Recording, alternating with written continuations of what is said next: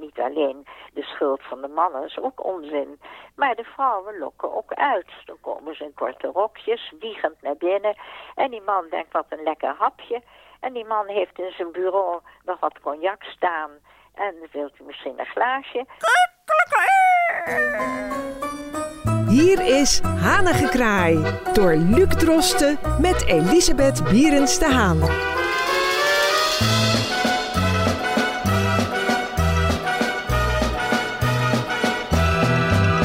Hartelijk welkom, dit is Hanengekraai. Mijn naam is Luc Drosten en Elisabeth Bierens de Haan zit weer aan de telefoonlijn. Uh, ja, we gaan in vandaag op iets waar uh, zo ongeveer alle programma's, podcasts en andere uh, ja, vormen van uiting in de media, et cetera, het over hebben gehad. En dat is het fenomeen grensoverschrijdend gedrag. Mevrouw Bierens de Haan, in retrospectief heeft u zelf wel eens last gehad van grensoverschrijdend gedrag, bijvoorbeeld in uw KLM-tijd? Ja, ik heb daar natuurlijk over nagedacht. Maar wij kregen strenge regels mee hoor. Ten eerste, om aangenomen te worden, was een hele zware keuring. Dat weten maar weinig mensen. Je wordt geestelijk gekeurd, psychologisch en lichamelijk. En ik zat hem te knijpen, want ik had astma vroeger, maar het is allemaal gelukt. Het is heel streng. Dan bij het visitekaartje van KLM. Dus je draagt KLM uit. Je komt aan boord en wat mij opvalt, dat tegenwoordig de stewardess en iedereen die zegt tegen Albers Peter en, en de andere directeur is Jan en de volgende is Henk. En daar begint het gedonder. Wij zeiden gewoon dag meneer Van Gelder, dag meneer Plesman. De oude meneer Plesman kwam een keer aan boord. Dag meneer Plesman, keurig. Je hebt egaars, je gedraagt je netjes. En zodra gerapporteerd werd dat je niet netjes gedroeg, dan kon je eruit. Dan was je uit de KLM.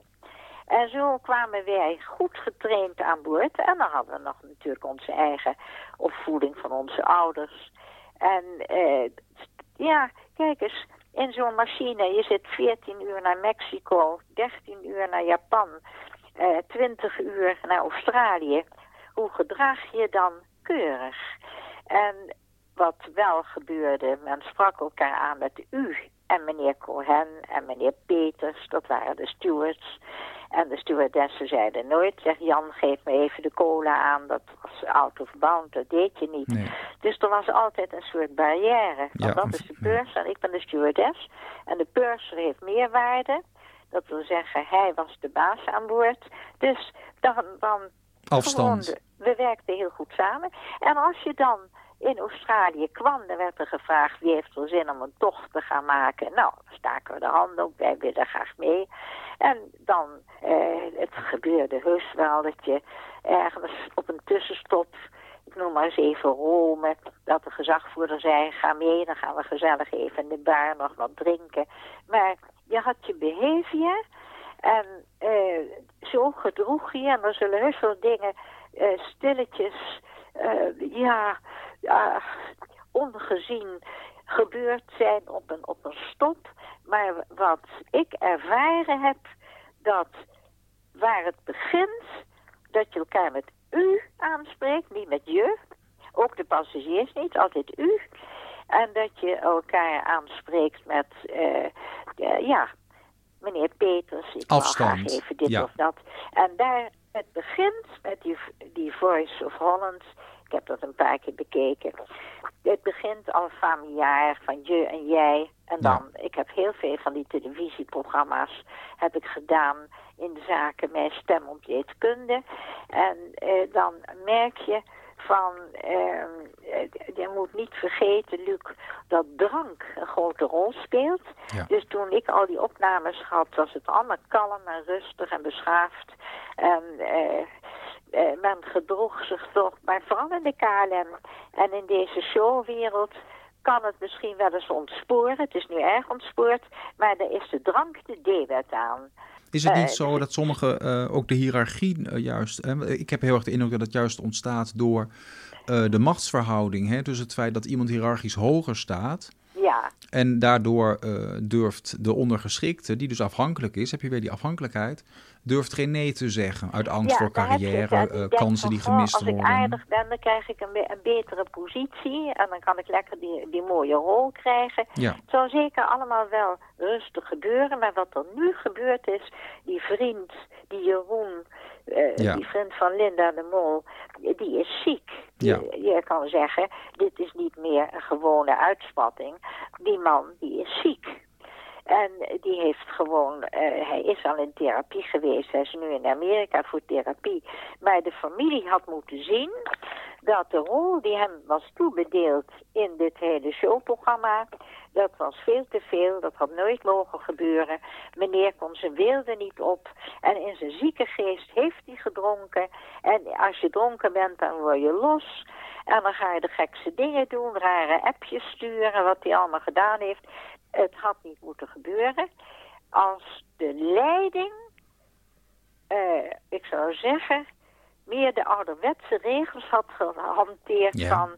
eh, je hoeft me niet meteen Wim te noemen, want ik ben de regisseur, zeg maar gewoon Van Dijk. Maar eh, wat tegenwoordig usance is, de directeur en iedereen, dus Jaap, Piet en Henk. En daar begint het al, het entree. En dan moet ik zeggen dat het is niet alleen de schuld van de mannen, is ook onzin. Maar de vrouwen lokken ook uit. Dan komen ze in korte rokjes, wiegend naar binnen. En die man denkt, wat een lekker hapje. En die man heeft in zijn bureau nog wat cognac staan. En wilt u misschien een glaasje? Kijk, het begint, je moet beginnen bij het begin. En het begin is dat je gewoon ouderwet zegt... ik wil dat we elkaar niet tutoyeren. Ik hoorde van een, een cliënt... en die heeft een zaak lopen bij een advocatenkantoor... en in het midden des lands. En toen vertelde ze me dat... En ze zei, ja, toen ik binnenkwam, zei de directeur, zeg maar, of de, het hoofd van de advocaten, zegt u maar gewoon Piet, ik heet Piet, en dat is hier de gewoonte. Zei ze, nou, dan zeg ik ook Piet. En toen heb ik gezegd, daar heb je nou helemaal fout aan gedaan. Want jij bent een cliënt, die man moet zijn werk voor jou doen. En nou ben jij op een familiare voet en het gaat helemaal mis, zij zien. Hoe kijkt u naar bijvoorbeeld uh, uh, vrouwen die, dat wordt helemaal niet erg belicht momenteel, op hun manier ook bijvoorbeeld mannen uitbuiten, wat ook gebeurt. Dus bijvoorbeeld vrouwen die, ja, um, die bijvoorbeeld um, uh, een kind willen en dan zeggen dat ze aan de pil zijn en dat niet zijn. En dan dus zwanger worden zonder dat die man dat wil. En eigenlijk die man dan een soort Ja. van in een huwelijk strikt. Hoe kijkt u daar tegenaan? Ja, het zijn allemaal van die moderne variaties die in mijn tijd helemaal niet bestonden. Nou, En, is dat eh, zo? Het is toch van alle tijden, Ja, zou je zeggen? het gaat er maar om dat ehm, eh, je, houdt, je moet je aan de regels houden van fatsoen. Ja. Daar gaat het om.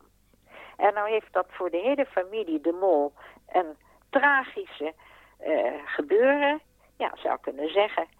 Ehm, iedereen heeft de pest in, alleen omdat dat vervelende ventje, maar hij heeft een knap hoofdje, maar dat hij zich misdragen heeft. En dat is natuurlijk waanzin. John de Mol, die had van tevoren moeten zien van nee, hij krijgt die baan niet in Nee. de muziek.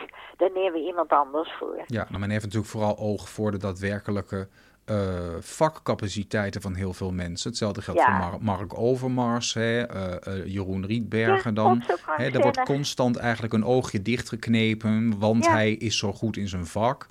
En dan op een gegeven moment dan komt het naar buiten en dan kan men niet langer ontkennen en dan moet men er iets mee doen, terwijl men eigenlijk min of meer al- als, als struisvogel heel lang het, het hoofd in, het, in het zand heeft gestoken.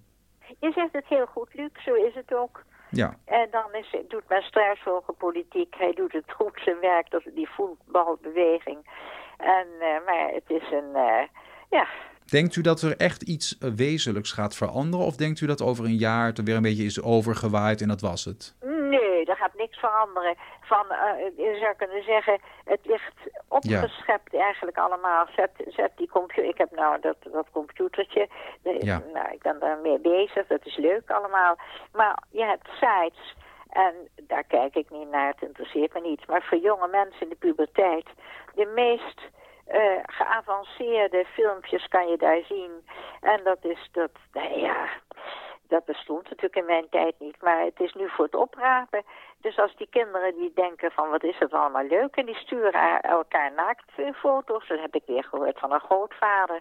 Die heb ik op les. Hij zei mijn kleinkind, die heb ik op betrapt en die stuurt naaktfotootjes naar, naar vriendinnetjes en, en vriendjes. Kijk, dat is het beroerde. Internet moet je goed gebruiken, maar het moet niet een aanleiding zijn tot een, uh, ja, um, misplaatst gedrag. Ja. Nou ja, er wordt ook wel gezegd uh, wat nu de mensen zijn die uh, de zogenoemde dickpics sturen, dus foto's van hun geslachtsdelen. Dat waren 30 jaar geleden de potloodventers ja. of de heigers. Ja, het, het, heeft zich veranderd en het heeft zich ook meer ingeburgerd. Dus men schrikt nu even van, goh jeetje, dat is allemaal gebeurd. Maar dit is het topje van de ijsberg. Denkt u dat die ijsberg verder zichtbaar zal worden? Of, ja, uh... oh ja. En zeker met dat proces wat nou gaande is. Andrew in, in Amerika, het hele gedonder. Misschien gaat het stukje in de doofpot. Maar de deksel ja. is van de ketel af. Ja, heeft al zijn uh, titels moeten inleveren. Hè, medailles, allemaal weg. Ja. Hoe denkt dus, u dat de Engelse uh, koningin hier uh, achter de schermen tegenaan kijkt? Nou, die zal alle moeite doen om toch via kanalen die ze heeft... dus heel erg rustig en kalm... En ze zal proberen het stil te krijgen. Hè? En dat is de vraag of dat kan. Ja, de rust herstellen is de constant een doel in haar leven. Precies, in de onrustige tent. Zeg, lieve Luc, mijn telefoon, die laat af en toe piep, piep, piep horen. Oh ja, die geeft het weer ik op. Ga, uh, als ik boodschappen doe, ga ik er nieuwe batterijen in doen. En dan hebben we niet af en toe de stem van mijn telefoontje. Ja. Hij zegt af en toe piep, piep, piep. Ik hoor het gelukkig nu, niet. Het is nu goed. Ik hoor het gelukkig niet, dus dat scheelt. Nee. Maar goed. Maar dat betekent maar dat dat u... het plotseling wordt afgebroken, dat Ja. zou ik helemaal niet leuk vinden. Want ik wil op een nette manier dan weer uit de eten en jou eh goedendag zeggen. Ehm, Gaan we ik dat zou afronden? zeggen, beste Luc, eh, wat vind je ervan als wij eh, tot de volgende keer zeggen? Dat lijkt me een goed idee. Ik wens u een goede week zonder grensoverschrijdende ervaringen. En Ja. ja, ja eh, tot volgende week. Tot volgende week. Wilt u reageren? Dat kan. U kunt direct contact opnemen met mevrouw Berends de Haan via haar eigen mailadres elisabethberensdehaan.ziggo.nl